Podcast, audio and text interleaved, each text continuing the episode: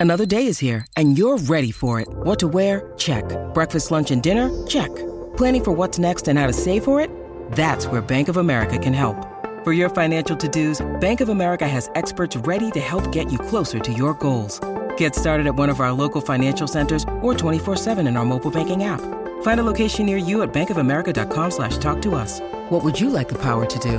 Mobile banking requires downloading the app and is only available for select devices. Message and data rates may apply. Bank of America and a member FDIC. I'm Brian Hiatt. This is Rolling Stone Music Now. Today we're bringing you an interview I did with Noel Gallagher, who has a really strong new album out called Council Skies. Noel was, as always, in fine form and maybe even more reflective than usual, talking about his new album, growing up as an artist, why he's convinced that his brother Liam Gallagher is not really serious about wanting to reform Oasis, and a lot more. Here's that conversation. I see you're already playing some of the new stuff. How's that going down the first two shows? Oh, terrible.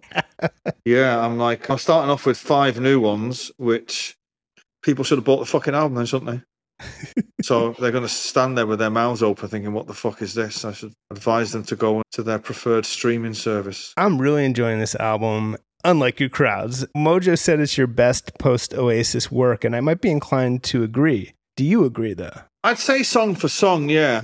I mean, there are great songs on the previous three albums. And the first one, yeah, yeah, they've all got their merits. But this, I guess this one, song for song, is the best, I think, anyway. A song called Easy Now.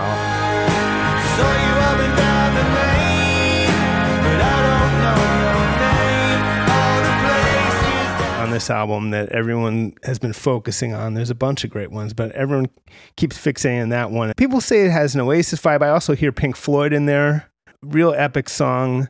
But something you said while talking about that song struck me, and it struck me that you might be falling into the same sort of mental trap that maybe Paul McCartney fell into after the Beatles, which is that after Oasis, you when you write something that feels like Oasis, you shy away from it. And I know that Paul said the same thing for years. If something sounded like the Beatles, he'd jump away from it. Do you think that's you're doing yourself a disservice by shying away from that? Not really, because all the I've only persevered with this song because it was so good. All the rest of them that I've shied away right. from, I've not been.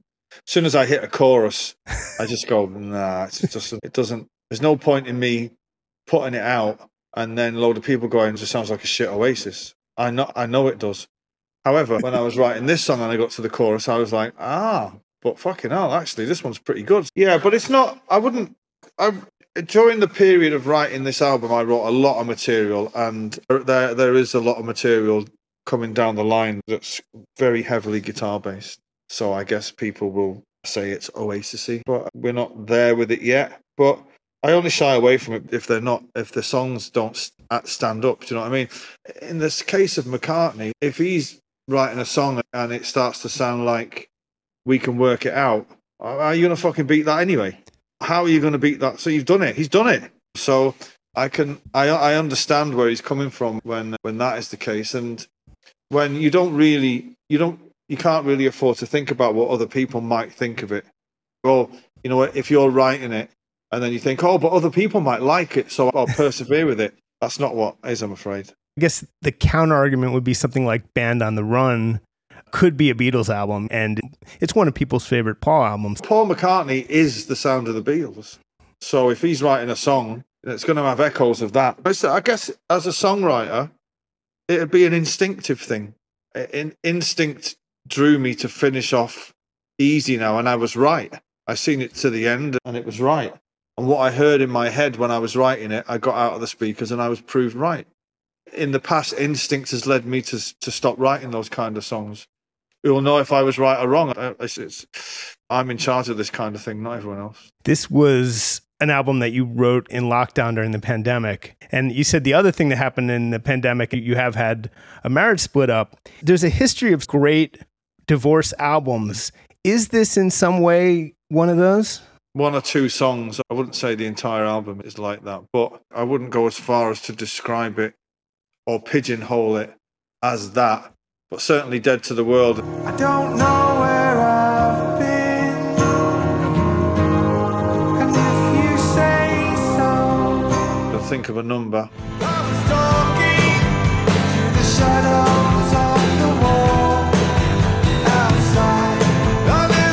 Directly about that, yeah. The song Council Skies, and I know the whole album isn't about growing up in Council Flats, but that song is. Yeah.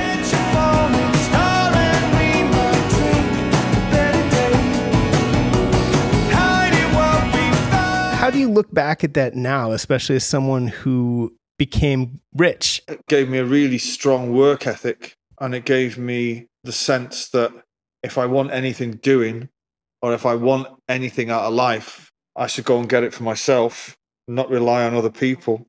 But it makes you who you are. I don't really take what I do for granted. Do you know what I mean? I could, each time I get to the end of a cycle, I'm like, will I ever write another song? And I just keep going and for the fear of losing it. But I just think it was meant to be. I just think that's the story of my life. I, I wouldn't go as far as to say that I think that life from the day you were born is preordained, but I do believe that there's a path that you're the way that you are as a person will set you upon a path and then you're presented with some life changing choices along the way and you either make the right ones or the wrong ones.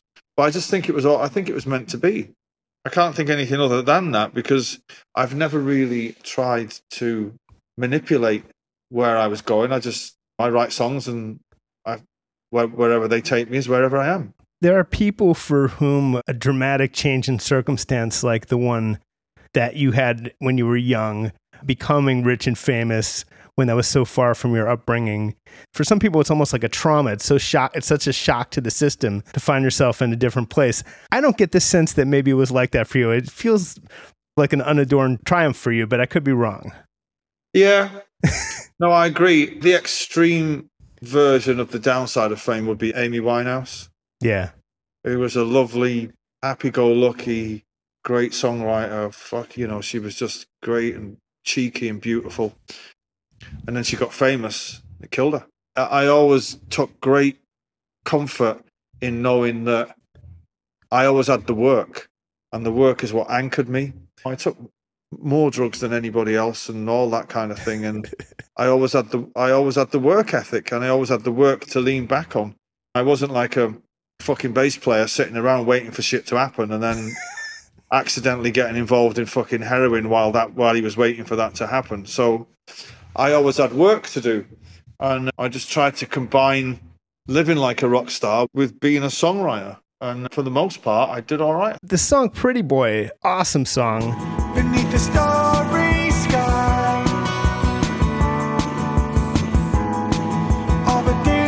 You joked about fans complaining that it starts with a drum machine. Uh, the guys from U2 once told me, half jokingly or not jokingly at all, complaining about that their fans are not as groovy as sometimes they would want them to be. That, that sometimes when they do, and they've gone way farther into dance oriented stuff than you have, but you've really played around with that in recent years.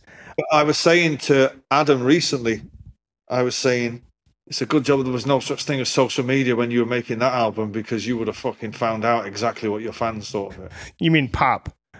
No, no, uh, Achtung Baby. Achtung Baby. Because I guess U2 fans and not unlike Oasis fans, they would like to rewrite the Joshua Tree forevermore. And I would assume Oasis fans would like you to like me to rewrite definitely maybe forevermore. But you're not really stretching yourself as a as an artist then, but people have a set opinion of what you are and what you should do.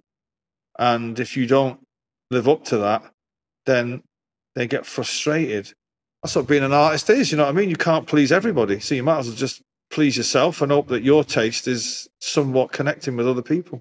At the same time, it's it's not exactly Radiohead, is it? No, it's not like I'm fucking making French prog music, is it? so it's just a drum machine.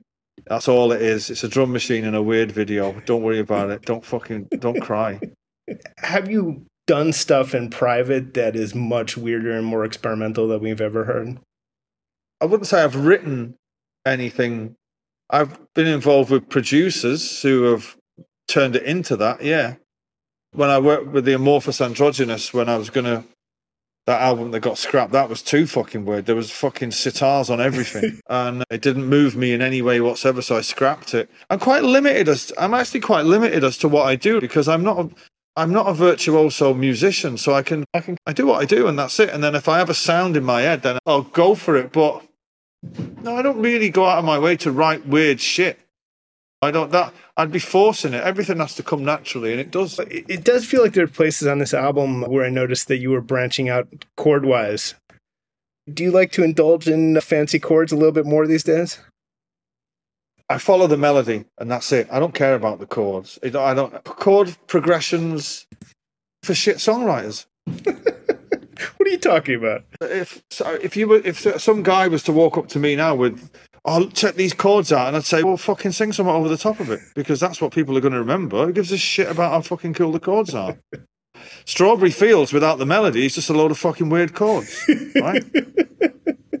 I am the Walrus without the melody is just a load of fucking weird chords. I accept that weird chord progressions will probably maybe drag something out of you that wasn't there, but I don't go out of my way to uh, to be overly chordy and as I'm saying it now, I will tell you that the Black Keys will probably tell you something different. As having just worked with them, and they were like, "Fucking hell, where are all these chords coming from?"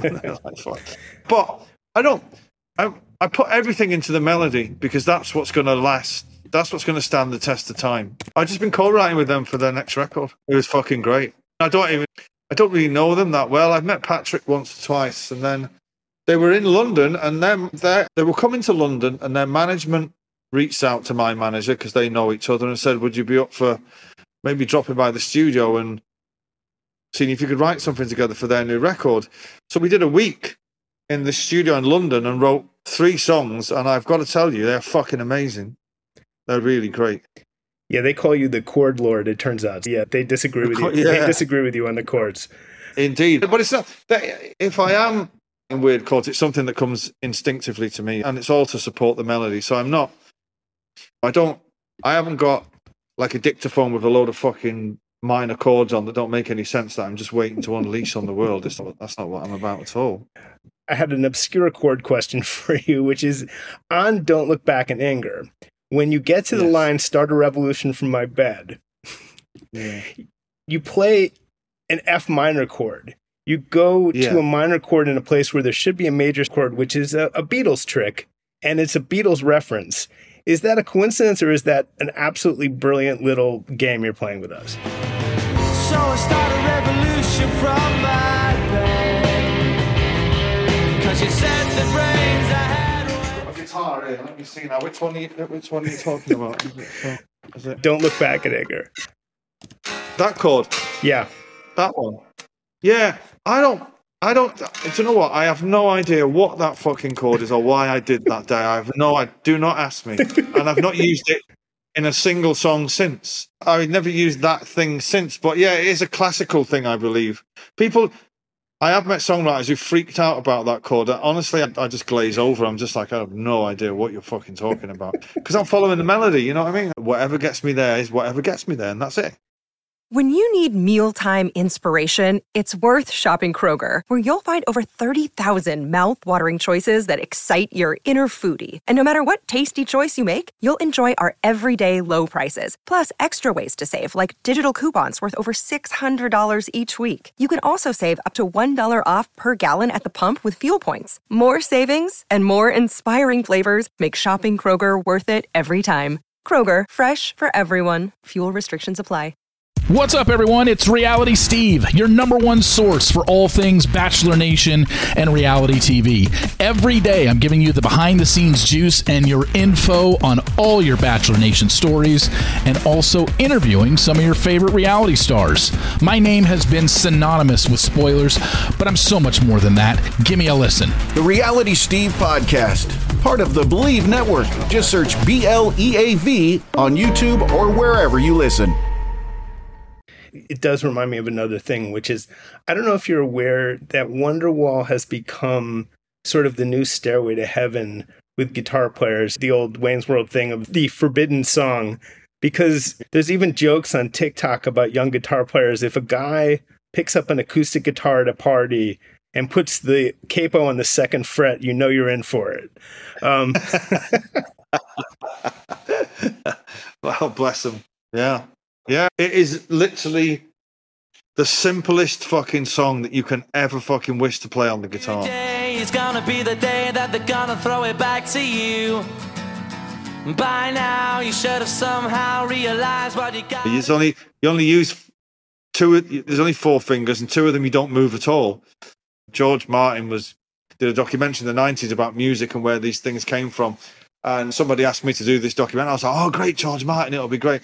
And he made me play Wonderwall in front of him and asked me to intellectually articulate what I was thinking. And honestly, it's the most embarrassed I've ever been as a fucking human being because I was like, this guy, and I had to sit there and go, I just put my fingers there and then I put them there. And he was going, marvelous. Isn't it just marvelous? And, uh, and I was thinking, fucking hell, this guy sat in a room with fucking John Lennon when he was writing A Day in the Life.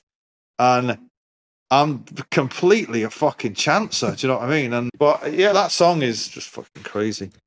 Do you remember sitting somewhere and, and first putting your fingers in those spots and writing this song? I tell you, I tell you what happened is I'd never heard of a capo, as you call it. I call it a capo, right? so I've never, I'd never heard of a capo. It never dawned on me what one of these things were. And then my guitar tech at the time, he gave me one, and I was like, "What the fuck's this?" And he said, "Oh, you just stick it on the neck, and you can play open chords anywhere." And honestly, that changed my life because then I was like, "Oh fuck, fanning around with bar chords, and that's fucking." and I don't. I think I started it I started that song in Scotland somewhere, and then I finished it off in the studio when I got to do Morning Glory. Again, I don't. I have no real great recollection of writing it. I don't know why I played that day. No idea. But I know, as with all these things, it's like as soon as I hit it, it sparked off a chain of events that ended up with me having a fucking billion streams of it. and I guess there was a deal of which song you would get to sing, and that was in contention. Liam at the time, I'd, I'd, I'd got into the habit of walking off stage when things weren't going his way or he couldn't be fucking bothered to do the gig. And I would always have to finish the fucking gig because there would be a riot if he didn't finish it. And of course, I couldn't sing at the time. And I thought, I better start writing a few songs for me to sing in case this kind of thing carries on happening. And I got the sense that both those songs were going to be big. And I remember saying I'm singing one or the other. He didn't like Wonderwall when he heard it. In fact, he fucking hated it, as did pretty much everything else until somebody from a record label came down and went, Whoa, that's the fucking, that's the song that's going to make us all fucking rich and famous. And then he changed his mind and was like, I'll sing that one then. and, and, yeah, and I saw Don't Back in Anger. And yeah, purely for the simple reason that Liam had started to walk off stage regularly and it was becoming fucking annoying. So it was just to kind of, I guess, have one song that was yours. But I'm glad I chose that one. As I think "Don't Look Back in Anger" is a better song.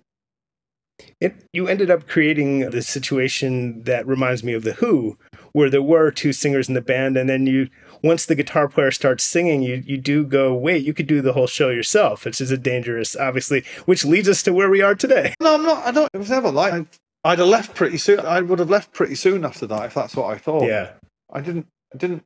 Oasis went on for another fucking fifteen years or something. It's true. So, but I would do acoustic gigs. I didn't really have any designs of being a. I do like singing. Anyone that sings will tell you it's an enjoyable experience to sing. But to be, in inverted commas, a frontman is a whole nother fucking thing altogether that I still don't really quite understand. And I'm not really into it. But yeah, I just, yeah, if it did actually lead to this, then it fucking serves Liam right for being a fucking lazy cunt in the first place. One thing I realized listening to this album that I'd never put together before, it's a super obvious point, but something about hearing these melodies in your voice, suddenly I said, geez, Coldplay was more influenced by Noel's writing than I ever realized. I mm. always thought of them as Radiohead influenced in the beginning, but really they were Radiohead, half Radiohead, half your songwriting. Is that an influence you've ever noticed? Chris has said that before, but then he says a lot of things. He'd probably tell he probably tells fucking Adele that he's in, he's influenced by her as well. So I wouldn't. I'm not sure how much weight I'd put in that, but I have heard that before. Yeah, there was a whole generation who were influenced by Oasis. Some guys were influenced by the attitude of the band and the Liam thing and all that, and they went to start bands, and they they got the attitude and all the gear and the swagger and the fucking attitude, and then they when they had to come up with the actual thing that makes it work, which is the songs, they didn't have that. And then there was a whole bunch of guys who were into the songs. Do you know what I mean? And they became Coldplay and Kasabian and fucking Arctic Monkeys and all that kind of thing. You can't underestimate how influential a band Oasis were, not musically, but in the sense that we kickstarted a kind of a lot of people's. If they can do it, we can do it. It was a spirit kind of thing, I think. It's just So- to pick up the fucking guitar. That's what it is. just fucking have a go. You know what I mean? Honest to God, my thing was if I can write songs, I've got the hands of a midget, right? And I'm not the fucking best looking and I can't sing. If I can do it, any fucker can do it. You've just got to have, you've got to have Star Wars levels of self belief and a never fucking, a never say die attitude. Arctic Monkeys are probably of the slightly younger generation. They're not so young anymore. Probably one of the leading examples of a band following in your footsteps. But their last two albums, they've mellowed out incredibly. They just can't quite get themselves back to a place where they want to rock. Alex has told me that himself. Like, As much as he might try, it's just not what he wants to do anymore. What do you think of that happening? I can relate to that.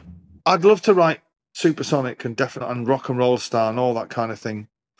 I'd love to, but the key is, and the key with Alex will be, he's already done that. Hmm. And I've already done that. And if you get to a certain age and you're still trying to fucking write those kind of anthems that you wrote, you've become Kiss, right? And nobody fucking wants that. So it's like you can't keep doing that forever. I don't know of a single fucking band in my life whose fan base do not want them to sound like their first two albums. U2 fans are the same. Coldplay fans are the same. Arctic Monkeys fan, Kasabian, everybody. That's what fans want, right? But the songwriters within those bands or the artists, you're on a you're on a different path. That's just the way it is. Mm, it does feel like you have mellowed. It happens. It's not a bad thing. It happens to everyone. It's happened to me and my own listening habits to an extent that I could have never imagined. Would you have liked Council Skies if you heard it when you were 28 and got to hear a preview? This is you in God, Jesus, 28 years. Would you have liked it? Do you think? I'd have probably found the track Council Skies a bit challenging, but I would have loved Open the Door.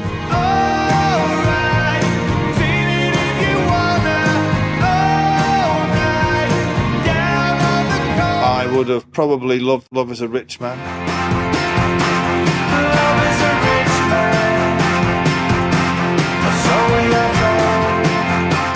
But no, a lot of it I wouldn't have been into because I was in a different place. I was into fucking plugging a Les Paul into a Marshall and everybody standing the fuck back and seeing what came out. But yeah, but I don't know. I, Paul McCartney is the greatest living songwriter in the world. In the world, right? This is the guy that wrote Helter Skelter, and I saw her standing there. And you end up where you end up. And I'm sure if he wanted to write birthday, rewrite birthday now and fucking saw her standing there and all those great rockers that he did, he still wouldn't be able to do it because he's not the guy. He's not a rocker anymore. So, do you feel like you're not a rocker anymore? I'm not sure I ever was a rocker in the first place. I don't know. I don't know. I'm 50, I'm 56. Hang on a minute. I'm 55, 56. I'm 56, right? Let me be 56. Yeah. Please. I'm not fucking 27 anymore. I don't want to be 20. I was 27 once and I fucking changed people's lives. You can't carry on doing it. Did it once, twice even, three times even. Let me be 56. Bob Dylan's the fucking same. Bob Dylan, that guy changed the course of fucking history with those first three albums. You don't do that anymore. He's the same. He's, he'll tell you, even if he wanted to write like a Rolling Stone now, he couldn't do it because he's not that guy. Yeah, yeah. Love is a Rich Man has one of my favorite rock beats. This is a classic beat that people use and it always works. I guess there's the Stone Roses and the Sly and the Family Stone thing, and once the drums start, you're in. But it's okay. We're fucking, we're dancing. in that song, the drums came last, so it wasn't. It was that was just like a. It didn't start with the. With a vibe on the drums or anything. It just started with it was a lot slower when it started, and it gradually got faster and faster until it became what it is. Johnny Marr came in and played on a bunch of songs, including Pretty Boy. And you said that he doesn't even like to hear the song first. He just comes in and just starts playing. It's crazy, yeah. He'll arrive and we'll have one amp and a couple of guitars and some pedals, and then he'll make a cup of tea or whatever it is, and we're chatting about football and blah blah blah blah blah, and then he'll just say, strap on the guitar and say, and then the song starts, and he'll go, "Oh fucking hell!" And while he's listening to the song, he's already figuring out what he's going to do. It's an amazing trip to watch him work.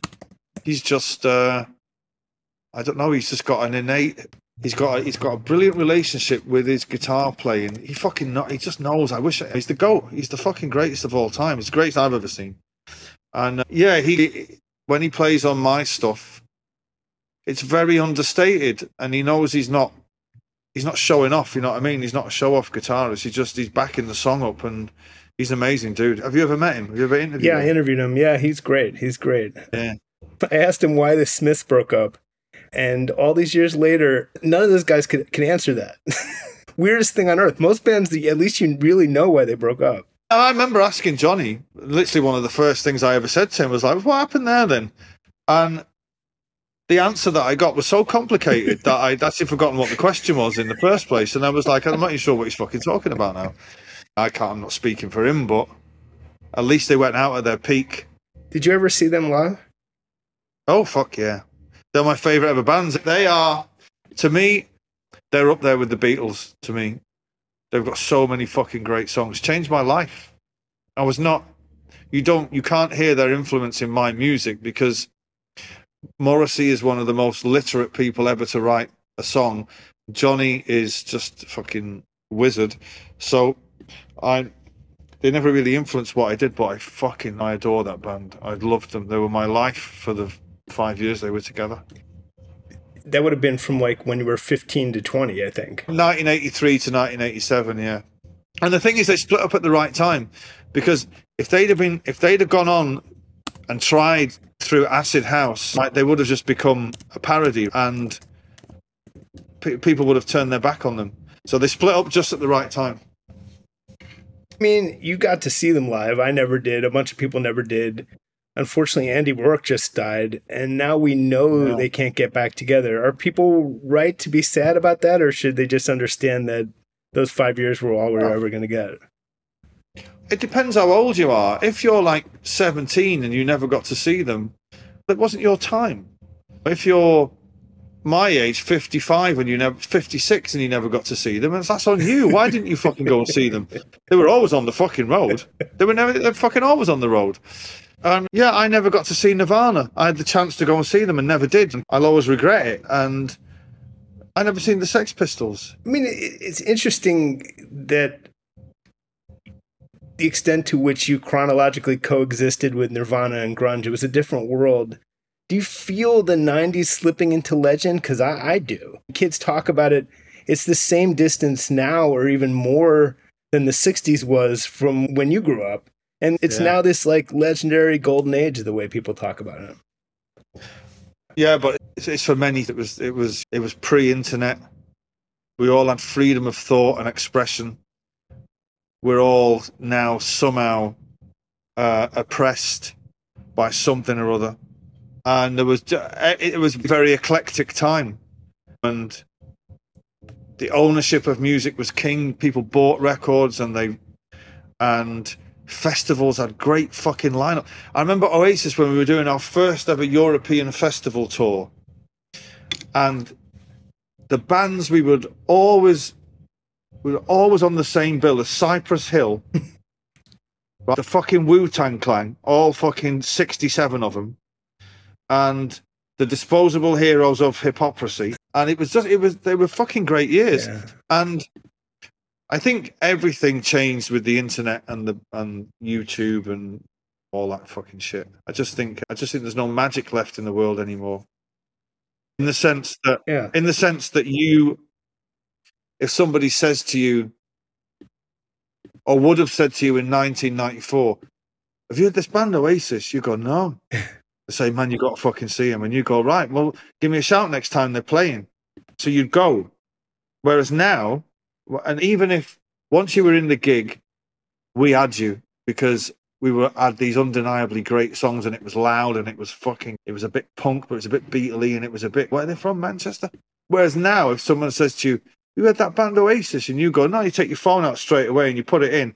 And there's some shitty video coming out of a fucking speaker uh, you know the size of a fucking thumbnail and you go nah I'm not having that. I think the internet changed everything but I agree. I felt the 90s was great at the time. I genuinely felt it was a fucking golden era at the time. Your life has been like rock and roll fantasy camp at points. You've played with The Who, you've recorded with Johnny Marr, you've played How Soon Is Now live with Johnny Marr, you've played with Paul Weller and become friends with him, you've jammed in private with Paul McCartney. Is there anything that you on the rock and roll sort of wish list that you haven't done? There's two things. I would love to meet Roger Waters and just tell him what his songs mean to me. And then I would love to just, I would love to meet Bob Dylan, who recently said that he really liked Oasis. And I'd love to meet him and say, Really? really? Are you being fucking serious? And, uh, but yeah, I've, but what I've learned from meeting all those guys and playing with all those guys is like, they're just ordinary guys with extraordinary gifts do you know what I mean? They've got McCartney's just he's the biggest Beatles fan you'll ever fucking come across in your life. He's just an extraordinarily gifted guy, but he's just a guy. He's just a guy.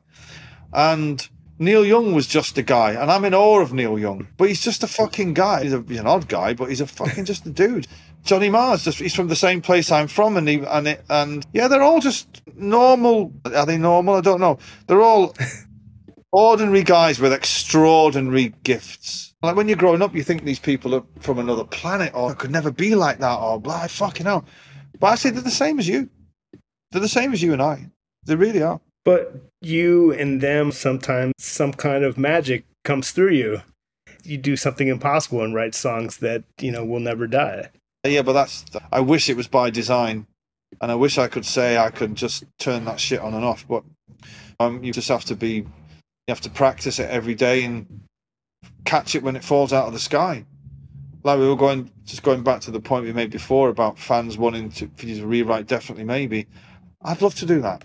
I'd fucking, I'd give my fucking, I'd give one of my children to rewrite that album and it be as good and as vital and as relevant. But it's not going to fucking happen. It's not going to happen. And thank God it happened once and the context around you matters tremendously as well. There in the 90s, going up to the early 2000s, rock, guitar rock was once again at the very center of pop culture. It's been a while since that was the case. Yeah, I just think I think the record labels are guilty of for most of the sins in the music business now. Why would they want these these difficult dangerous rock and roll bands when they've got Harry Styles. Why would they want that when they've got Ed Sheeran and fucking Sam Smith and we're living in the era of the fucking solo artist. Do you know what I mean? There are no bands anymore, and bands change the world. Solo artists, it's rare that solo artists change the world. I know Elvis did and Bob Dylan, but that's about it. When you think of it, it's, it's usually the bands that fucking that do it. But the record labels, they're they've kind of let it slide. And it's all about the music business is not the music business anymore. It's the fucking selling records business, and there's a difference. I would defend Harry and Ed in first of all that they are people playing actually both of them from time to time in, in the rock and roll tradition. They're just not bands per se. And I think that is I think you are on an important point there that there's it's it's not just the sounds of rock itself because you'll hear that in everyone from Olivia Rodrigo to Taylor Swift to actually still do stuff that sounds like rock but it is the rock band, and that's what you have to wonder. Okay, hold on. Let me. My point is this: is once you're hiring once you're hiring outside songwriters, you don't mean anything. When I was growing up, and then I found out that I, I tell you, I've never loved the Beach Boys ever. I don't know why. They just they've got about six or seven great tunes.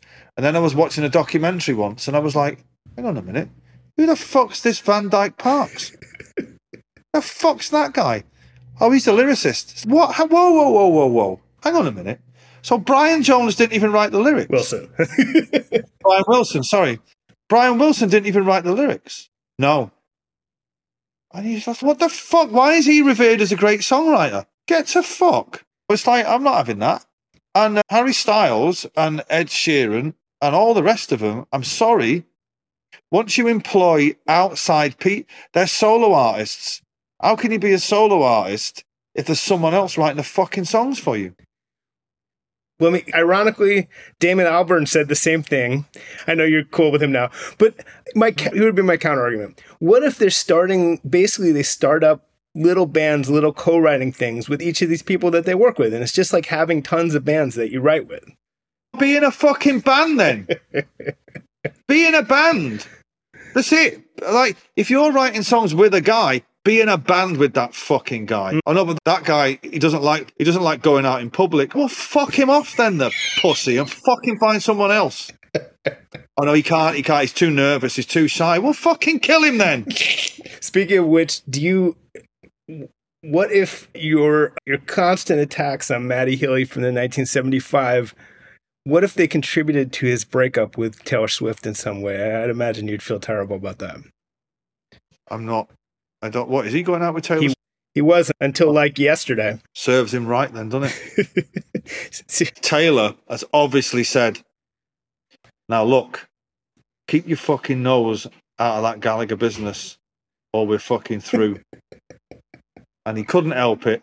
And Swifty, God bless her, said, I can't deal with this shit because once he's done with you, he's going to come after me and I'm not fucking having it. I'm sorry, Matty you got to go. Have you thought about how long you want to be out on the road? Guys like Paul, they've now and Bruce, they've they've set this example of 70s, 80s. You never get to stop. If it, Mick Jagger, if you're following that example, you're never going to get to stop. Yeah, I think I'll always write songs. So I will accept that I will always be a songwriter. Therefore, I will be obliged to make records. Therefore, I will be obliged to perform these things until I can't do it anymore. I guess it'll be an instinct where it's just uh, there'll come a point where I won't enjoy it, or, or that point may never come. I may enjoy it forever. Or in the case of the Rolling Stones, who the fuck wouldn't want to be in the Rolling Stones forever? come on. Even Charlie Watts, who didn't want to be in the Rolling Stones in the fucking first place, wanted to be in the Rolling Stones forever. So I guess I guess I'll do it as long as I as long as I can physically do it. I understand you're very sick. People are being almost rude and demanding that you reunite your old band, but this does, which I don't want to be, but and I know you're sick of talking about it because it keeps coming up. You say that who wouldn't want to be in the Rolling Stones? Some people would say who wouldn't want to be in Oasis? And the answer obviously is you, I guess. I have look, I've accepted now that this is never going to go away, and I've I've put it out there that if Liam really wants to do it, he should fucking call me, and he hasn't called me. So I'm I'm just assuming that he doesn't want it either. I know for a fact he doesn't want it either, but he likes to paint this picture of this little fucking guy who's sitting with his suitcase packed by the door, you know, like the little fucking cat from uh, fucking Shrek, the little fucking Spanish cat with his big fucking teary eyes. I'm going to do it now for you fans. I love you. It's like, well, fucking call me then and he hasn't called me. So, uh, so, and until he does, it's fucking going nowhere. But I'll say it for the one millionth fucking time. I am very happy doing what I'm doing at my own pace. I know it's not as commercially successful. I don't give a fuck about that. I wrote Wonderwall. I don't fucking care. Okay. and I wrote Don't Look Back in Anger in the same week, right? So I don't care. That commercial shit doesn't fucking bother me anymore. But if the other fellow wants to keep going on about it, then he should fucking call me. And then once he's called me, we'll take it from there. Yeah. Yeah. After that, there's nothing more to say. The person in question, when I spoke to him a couple years ago, he's one of the people, and I'm one of them too, who think Be Here Now has taken a bad rap. That it actually has a lot of merits and has some great songs. Where are you currently with that album? Stand By Me has been in a big advert in the UK for about three years now.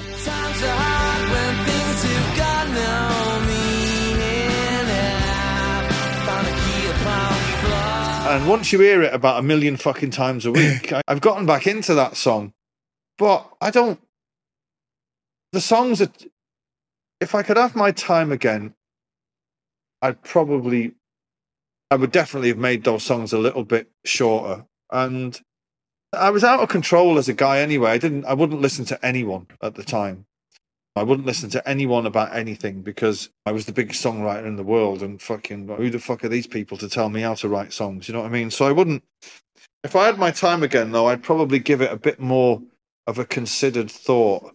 But I do like, do you know what I mean? And I've always liked my big mouth and yeah, it's just a bit. Yeah, I think a lot of the lyrics are fucking dreadful. The cliche narrative is that a lot of that was cocaine. It was, it was, yeah, a lot of cocaine and Kentucky and KFC, as I remember correctly.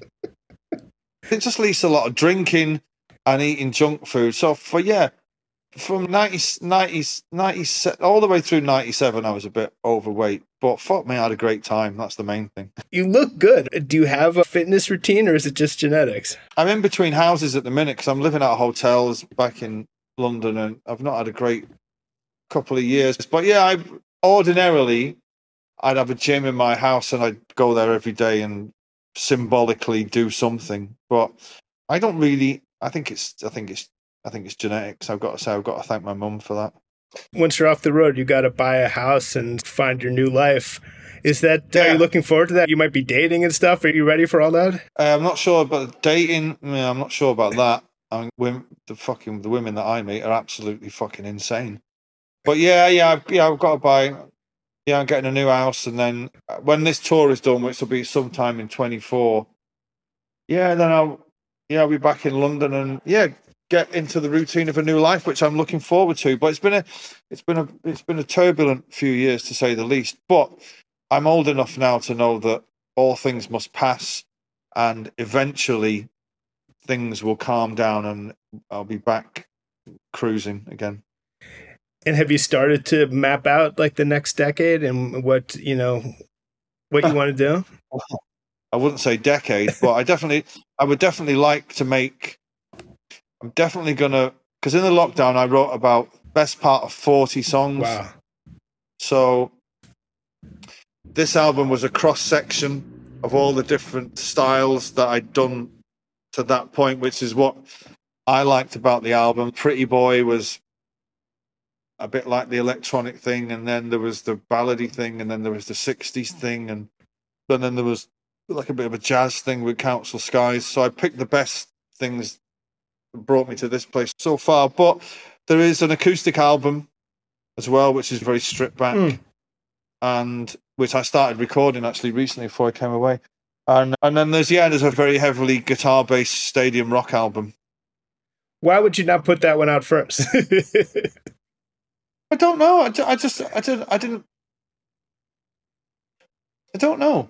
I don't know. I just felt that I just felt that this was I mean, I've been proved right anyway in my in this decision because the album's been received amazingly well and better than any album I've ever had so far. Yeah. So I've been proved right in that respect. But why didn't I go with that? I don't know. I'm not.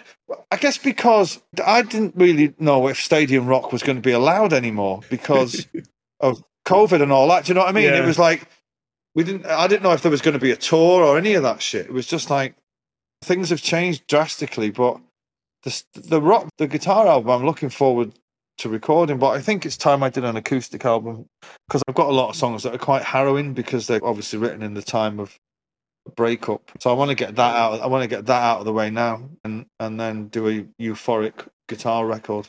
So when you say acoustic, how stripped down are we talking? No, it'll be dead in the water kind of thing, which I'm not sure. I'm gonna have to. I'm gonna have to think long and hard about it because what my fans and even I will go, oh, it's fucking on an acoustic album. But really, four songs like that in a row, come on, it get fucking boring. it get boring for me to listen to. So I'm gonna have to think of something.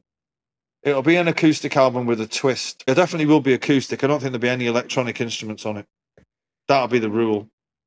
Well, no, I won't keep you. You have a show to play. A lot of fun. Thank you so much for doing this. Thank you very much. And that's our show. We'll be back next week. In the meantime, subscribe to Rolling Stone Music Now wherever you get your podcasts. And please leave us five stars and a nice review on Apple Podcasts and Spotify because that's always appreciated. But as always, thanks for listening, and we will see you next week.